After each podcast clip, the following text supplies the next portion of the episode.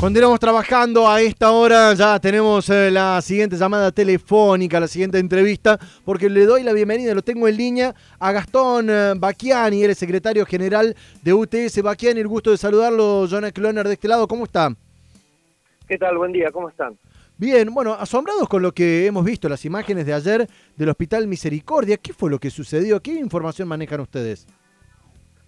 Bueno, sí, se derrumbó una parte importante de del ingreso, de uno de los ingresos alternativos eh, en el Hospital Misericordia, eh, que comunica con la farmacia, eh, aproximadamente a las 4, entre las 4 y las 5 de la mañana, se, se, derrumbó, digamos, un derrumbe muy importante, una infraestructura, bueno, está muy vieja y que no ha tenido el, correspondiente mantenimiento, evidentemente, y estamos hablando de un accidente, con fortuna. La verdad, con suerte, Sí. porque si eso ocurría durante los días, durante las horas de la mañana o de la tarde, estamos hablando de otra situación. ¿Había signos de, que podría haber eh, un derrumbe, de que la construcción estaba en mal estado o sorprendió realmente? No, nosotros venimos denunciando hace tiempo la, el mal estado del mantenimiento de los hospitales eh, en general. Bueno, hemos visto, cómo se llueve en el hospital, incluso los nuevos, accidentes con los ascensores. Nosotros venimos denunciando hace, hace tiempo, eh, bueno, pero la verdad no esperábamos la magnitud del derrumbe eh, del Misericordia, porque, bueno, se ven las imágenes, es una, un sector muy importante del hospital, de, hospital que se, se cayó. Eh, y eso nosotros lo venimos denunciando. Yo trabajo en el hospital neuropsiquiátrico, ayer lo había y se lo había todo el hospital. Entonces, para nosotros no es nuevo esta situación, pero sí eh, nos parece más grave aún por la situación de cómo se dio. Claro, que no sea nuevo no quiere decir que no sea grave. Em, Gastón, aprovecharte que te tengo en línea para consultarte porque tengo entendido que han presentado una denuncia penal contra funcionarios públicos por el tema de la vacunación. ¿Es así?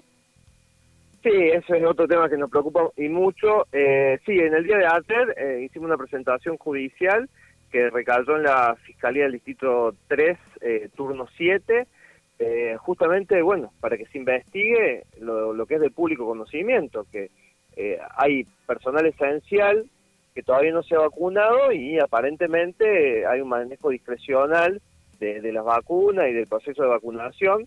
Bueno, se han visto imágenes de, gente que aparentemente no sería personal esencial que eh, está siendo vacunada, cuando, como les digo, faltan todavía cientos o miles de trabajadores de la salud por vacunar. Gastón, ¿qué, información manejan ustedes? Por ejemplo, jueves y viernes de la semana pasada, a mí me consta porque los he visto los mensajes, comenzaron a circular tanto por WhatsApp como por mail eh, algunos distintos grupos vinculados a la salud o no, donde decían, vénganse a vacunar o vayan a vacunarse porque van a vacunar sin turno.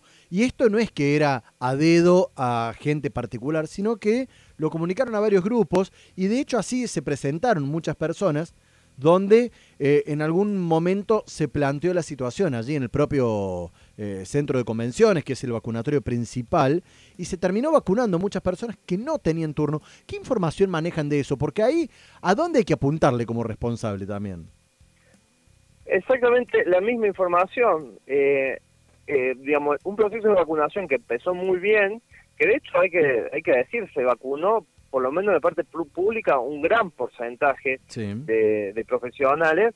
Bueno, en estos últimos días, la verdad fue un nivel de desorganización que es justamente lo que estamos pidiendo en la denuncia, que se clarifique qué ha pasado porque hay un, manejo absolutamente discrecional. Esos mensajes obviamente nosotros no han llegado.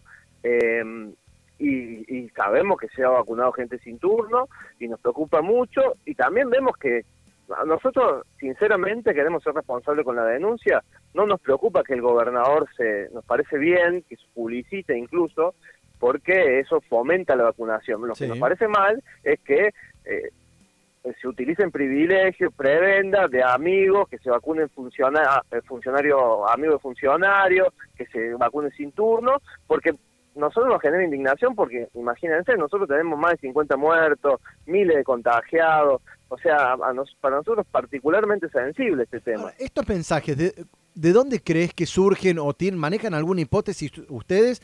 Porque en algún lado surgen, en algún lado está esa información y se hace circular y ahí, a, mi modo de ver, eh, cae la responsabilidad más sobre el que genera el mensaje que sobre los que van y se hacen eco. Y luego, en segunda instancia, quienes habilitan esta instancia de vacunación sin, sin turno, ¿no? Es que para mí es al revés, los mensajes surgen justamente porque hay una eh, un mal manejo de la, de la... Porque la verdad que estaba pasando eso, o sea, no era que los mensajes eran era mentira. Llegó un momento que después colapsó, como se viralizó, y tuvieron que cortar. Claro. Pero la verdad es que en el primer momento surgió de alguien que fue a feriar y lo vacunaron sin turno y, empezó a circular eso y llegaron después cientos de, personas a vacunarse, algunos lo lograron sin turno y otros quedaron en la cola. Pero me parece que fue justamente el procedimiento el que estuvo mal.